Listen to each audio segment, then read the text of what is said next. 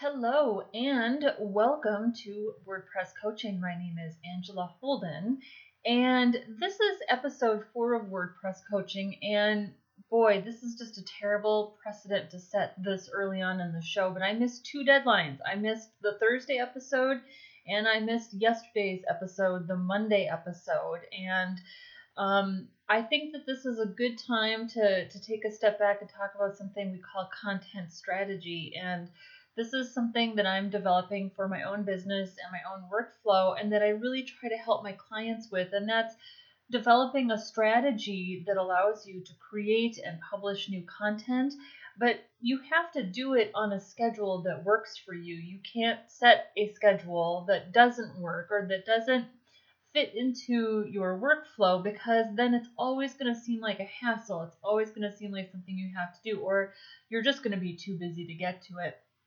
And that's not what we want. We want a strategy that that works um, that becomes a habit and that works with our current workflow so we can get all of our work done, but that we can also create our content and put the word out about what it is that we do and how it is that we help our clients. So I'm uh you know I'm I'm new to my business. I've been running my business as a freelancer on and off for the last 2 years. I I've always freelanced at least part time, but I've also, for the majority of the last two two years, I've been employed as a full time uh, front end WordPress developer.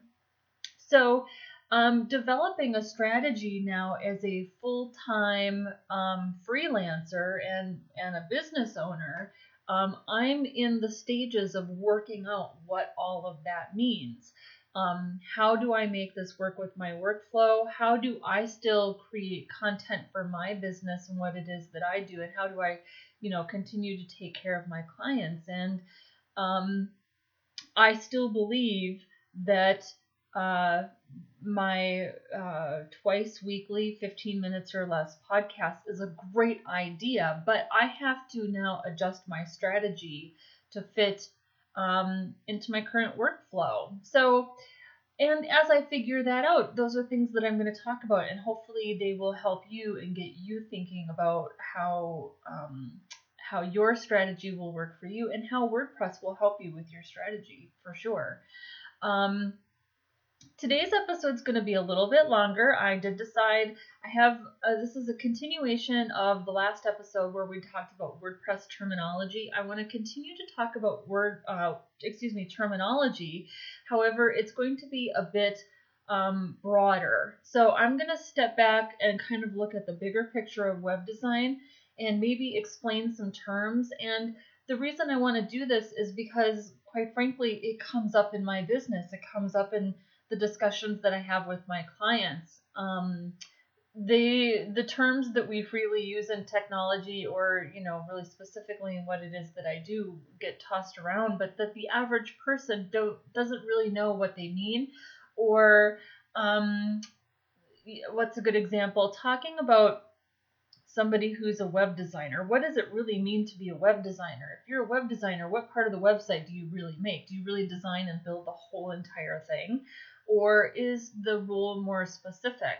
What is the difference between a designer and a developer? What's the difference between a web designer and a graphic designer? I mean, all of these things really do mean different things. And it's interesting because um, as people who are in technology, often we define them differently. So I think that that's an interesting discussion to have, and I think it's worth uh, worth expanding on.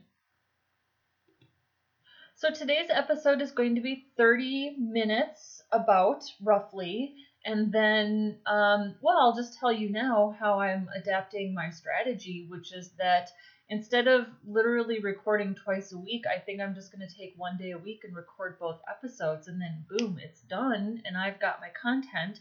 Because this podcast is a really important way for me to connect with my audience and to create new content for my websites and the work that I do. Um, so it's all about adapting and developing and, and making it work for you and using WordPress to, to help you along the way. So the first thing I want to tell people about, and I know I've mentioned this in earlier episodes, is the WordPress Codex. And this is basically the support for WordPress Um, and again, we're talking about WordPress.org, self hosted. Um, WordPress.com is a little bit different, it's an offshoot of WordPress. Um, if you are at all interested in learning about being a better WordPress user, or you even want to get into really maybe understanding themes a little bit better, um, check out the Codex. It's C O D E X, codex.wordpress.org, and everything you could possibly want to know about WordPress is in the Codex. Um, from very, very beginner um, sections, tutorials, to really advanced development as a theme builder and a WordPress developer, I get an enormous amount of information from the WordPress Codex. And I'm telling you now, this is not light reading. And this is also um, uh, this is also a part of the web that I have to read. I can't skim it. Um, the information sometimes can be so detailed and so um, so finely finely tuned that when I have a question about how to implement something in a theme or a WordPress website and I know that I can find the answer on the codex, I have to read every word very carefully to make sure that I understand what it's telling me to do. And lo and behold, I almost always find the answers. And there are lots of great resources out on the web for, for WordPress. Um, lots of people doing great work in developing the core product, but I would say the majority of the information that I get comes from the codex. So definitely check out the codex. Um, another part of WordPress.org that I think you would really, really like is well, first of all, if you go to WordPress.org, you can create an account. You can become a user. You can basically register to use the site. And then you can go to the forums. They have great forums on, on WordPress.org. And if you have questions or you need help, you can ask questions in the forums, and there are really experienced developers on the forums answering questions every day. And uh, I also find an enormous amount of help from the forums. In fact, forum question and answers sometimes, oftentimes, when I'm Googling a question, those answers often come up in search results. So if you're thinking that what you what you the, the question you're trying to get answered isn't appropriate for WordPress, just go ahead and ask anyway. You never know who's going to answer the question. You never know who's going to help, who that question and answer is going to help in the future. Um, so it's a great, great resource and it's a good way to get involved. You never know what that could snowball into um, as a WordPress user, what you could end up learning and, and making your own kind of contribution. So definitely check out the WordPress Codex. Um, now let, let's go back and talk about that that uh, topic I brought up here earlier, where we talked about the differences between some of these terms, these job titles. What does it really mean to be a designer or a developer? So here's what I call myself. Uh, this is what I tell people who are like non-technology. I just say I'm a web designer. That's what I do. It's a fairly broad term. Um, more specifically, more specifically, what I'm generally referred to is called a front end developer. Front end developer. What does that mean? That means that I write the code to make the website appear in the browser. So somebody gives me a design, and then I write code called HTML and CSS, and then usually there's something called jQuery or JavaScript. Um, and then I build that site and I make it happen in the browser. Now, WordPress is definitely um, built on a is built on a language called PHP. It's a programming language. It's a backend language. It's a language that talks to a database and retrieves information. Um, I am not a programmer. I'm really not a backend person at all. However, I'm very good at WordPress. WordPress has sort of rewritten PHP. It's I, I like to call it kind of a watered down version of PHP. And because WordPress is so incredibly easy to learn and use, I've be also become a WordPress developer, or I guess programmer, if would not be inaccurate. So I can call myself a couple different things. I can say I'm a web designer, I'm a WordPress developer, I'm a front end developer. All of those things are true things. So let's talk about designers now. What's the difference between a web designer and a graphic designer? Well, in this business, it's usually two fairly distinct things. Um, I am not a graphic designer. I can use Photoshop. I can use Illustrator. So these are some of the tools that we use for graphic design. But the design work that I do is all really specific to the web. Um, graphic designers are um, often they're doing logo design, they're doing print design, and designing for print materials like business cards or letterhead, things like that, is often much different than designing for the web. They really are two different things. Um, they're concerned with branding and they're thinking about color and typography, and those are all things that I also think about, but they do it for something much different generally.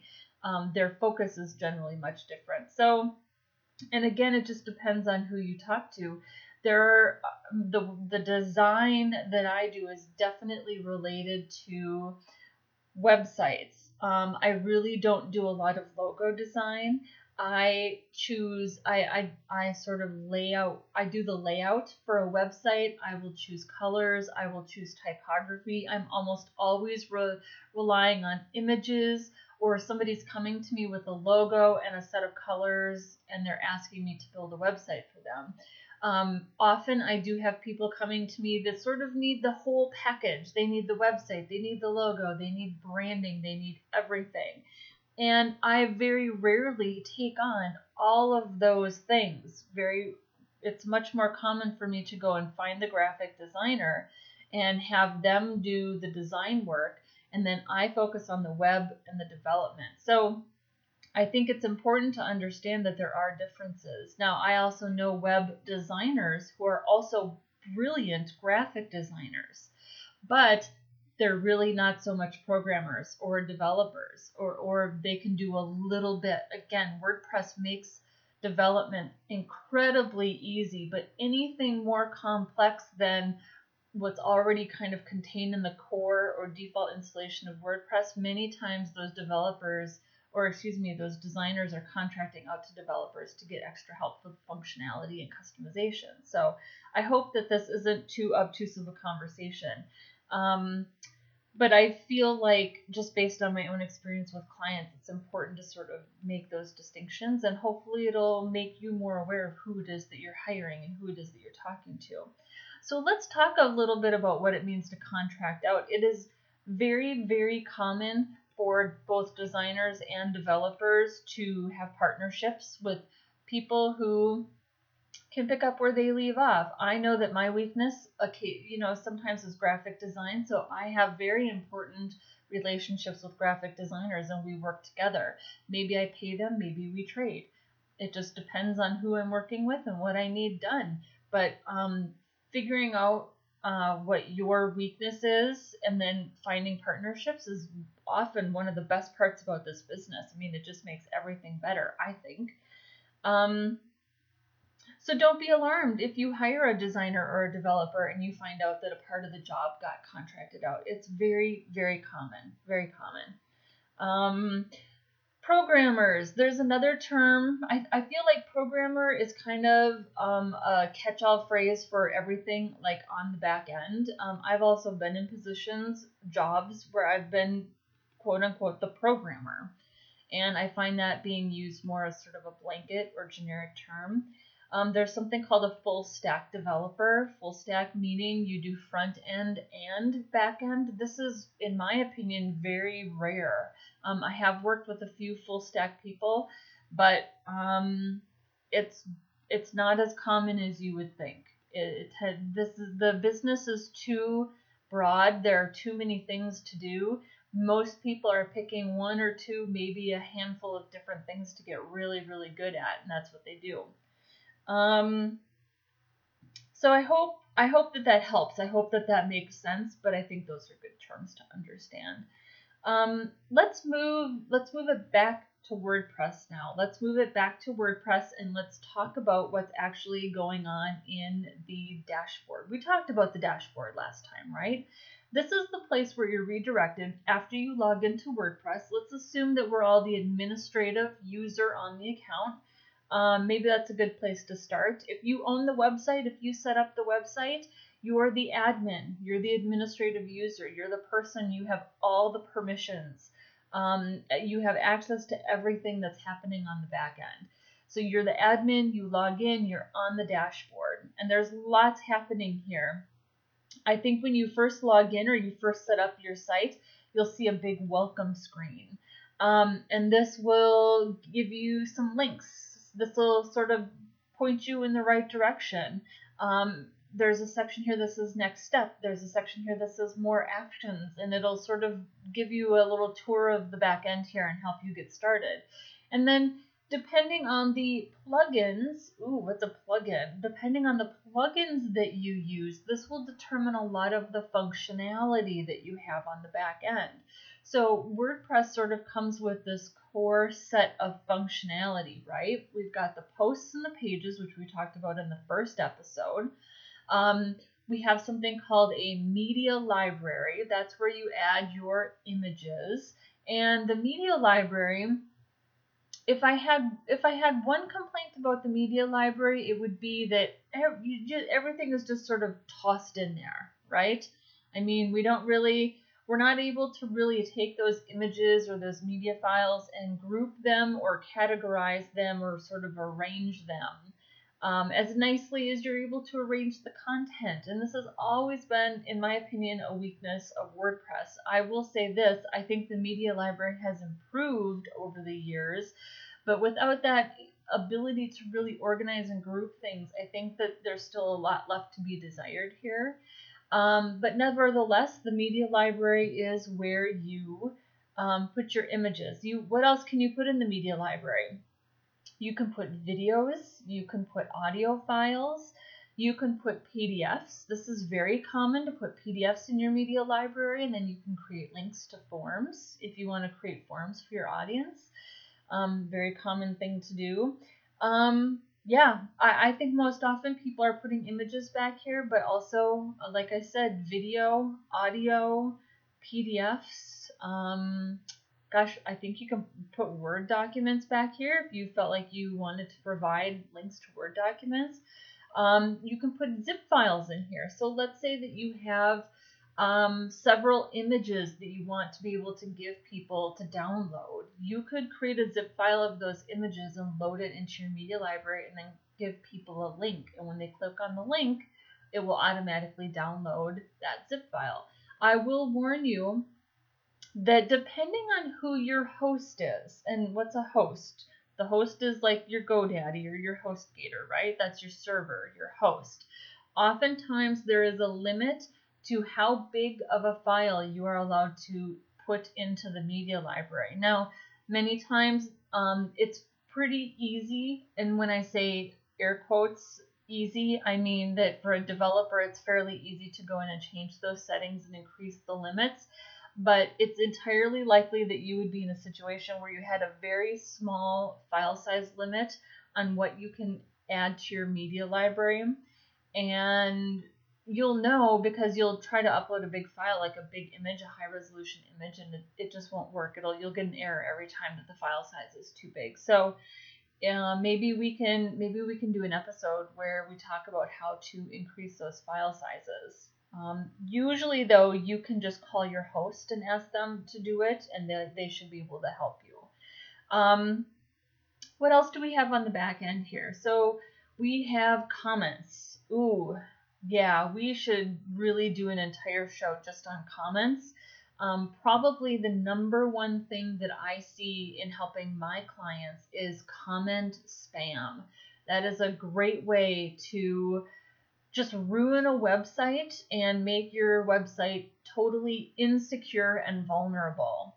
So there's a there's a plugin that comes with the default installation of WordPress and it's called Akismet and you can follow the links to sign up for your free Akismet account and get a license key, and Akismet will monitor the comments that are placed on your blog.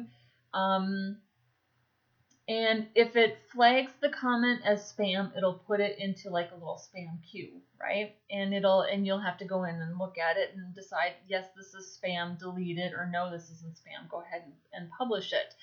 And um, I gosh, I once worked on a site. I was hired to work on a site where they had 270 blog posts, and because the comment form on that particular site was insecure, some hackers and bad guys had gone through and using spam and using the comment form had injected, for lack of a better term, injected just some nasty code into all of those blog posts and if you were looking at the blog post you didn't you couldn't see it but if you actually went to edit the blog post um, it was right there and i had to go through 270 blog posts and manually um, delete all of that spam.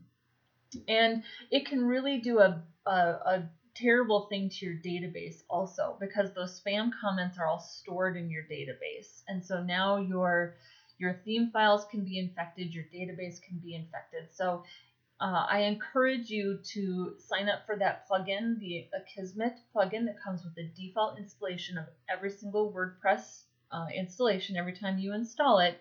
And every time you see comment spam come in, um, delete it immediately. Just get rid of it. Don't let it sit there. Don't just let it sit there because it's just going to do very bad things to your website.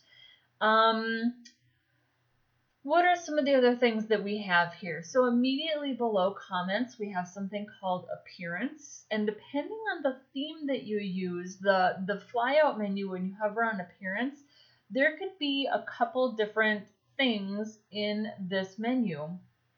WordPress um, has this thing called customize. So the first thing in that menu is themes. And if you click on that, you'll see all the themes that are installed on your site and I think three I think three themes that are made by WordPress come with a default installation of WordPress. Below that is a button called Customize, and that's a way to customize usually your navigations, your site title, um, I think the widgets.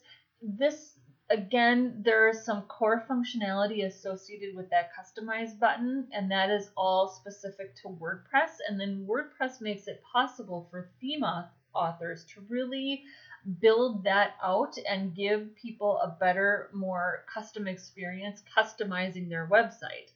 Um, it's caused a little bit of controversy because WordPress has said uh, that if you build a theme with theme options and not their new customize tool, that they will no longer allow your theme into their free theme repository. And that that free theme repository is a really important place for a lot of theme authors because they'll create themes and give them away for free but then they'll create another version of that theme with more options and sell it.